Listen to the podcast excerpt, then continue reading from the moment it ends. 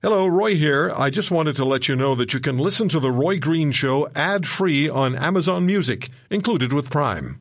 Friday morning early, I started to receive emails, um, lots of them, telling me that uh, something terrible had happened in Fredericton, New Brunswick, and that I should be checking the news. And of course, like everybody else, I was checking the news already, and we were starting to become aware of what had taken place. Now we know four people are dead. Two of them were police officers. There are still many, many questions that need to be answered. Ross Lord is with us, a reporter for Global National News. He's in Fredericton. Ross, thanks for taking the time. Uh, what is there anything new, any developments today that you can talk about? Well, I'm glad to be here talking to you. There's a couple of things happening every day since Friday. There are new initiatives to try to reassure people that their you know their the community is safe by and large, and, and that is the great city that that Fredericton has been known to be, uh, and that this is only one uh, terrible blip um, on on the uh, reputation of the city. Um, today, uh, the prime minister is in Fredericton. He's scheduled to meet privately with some police members and their families. He's also scheduled to lay flowers at the growing makeshift memorial outside the police station. But at the same time, we're hearing awful new details about what happened. So when the constables Costello and Burns were gunned down, and the civilian victims Donnie Robichaud and Bobbie Lee Wright, who had already been killed when the uh, officers arrived.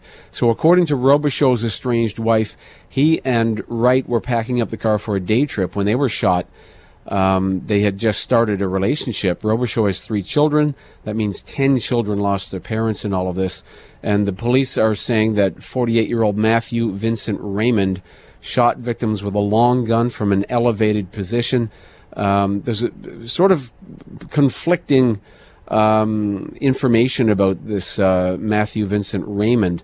A spokesman for the apartment complex owners says that he seemed polite and pleasant when he arrived to pay his rent, which he paid in cash, apparently uh, with his bike helmet on. He was an avid cyclist.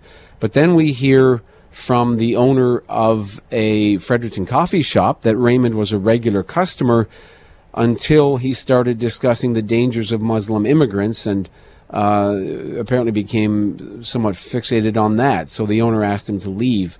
Um, so you know, little by little, uh, the the picture is becoming uh, clearer and and also maybe more disturbing. But we still don't know exactly what drove him uh, allegedly to do this. Is it your sense that uh, the police and the investigation are still trying to find out quite answers to questions that are most prevalent now, or do they know the answers and they're trying to decide how to get the answers out to the greater community? That's a great question. I wish I knew the answer. Um, we know from covering these before, and unfortunately, something similar happened in Moncton four years ago, and, and right. we, we covered that as well, and and a number of other stories through the years that uh, police generally are on the side of caution. Um, the, the sort of blanket statement they use is it, it might jeopardize the investigation, um, and sometimes you could argue that it does.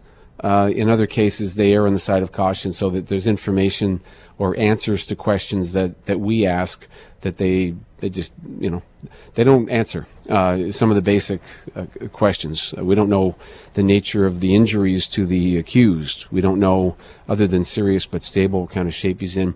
We don't know motive, and one of the things that on the surface you wonder when this happened was you know was this a jilted ex lover? Um, so we asked the police yesterday, and they said there's no uh, apparent connection between the accused and the civilian victims.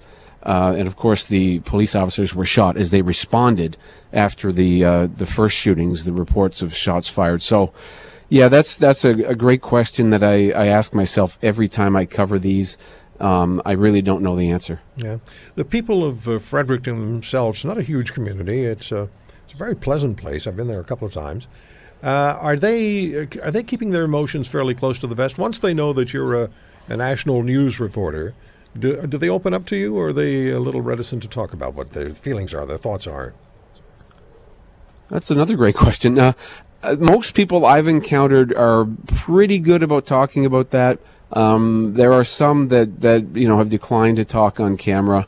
Um, we're used to that anyway. There are some people that just don't want to do that. Sure. But you know, most people I've talked to have been pretty open about it, and and the fact, you know, we talked to a guy yesterday who said he was paralyzed by it. Like you know, they they can't put it into context. Um, and if it happened in my neighborhood, I probably couldn't either. Um, they and you're right about this city. It feels like a small town. The degrees of separation are, are fairly few, um, and and it's a lovely city, as you know. It's It a it's Yep. kind of a smallish city that feels like a town, Yep. um, and and lots of wonderful things going forward. It's a government and a university town. Um, and and you know not a uh, crime center of any of any sort. So, but you know that's the way, isn't it? Uh, the the most shocking things happen in these sort of typical residential neighborhoods. Yeah, and it's something that uh, that we can't explain, but there's something that uh, I'm sure you go to bed with every night because you've been you've been covering these uh, terrible stories for some period of time, and it can't be easy for you as a reporter either. Uh, I I admire what you do.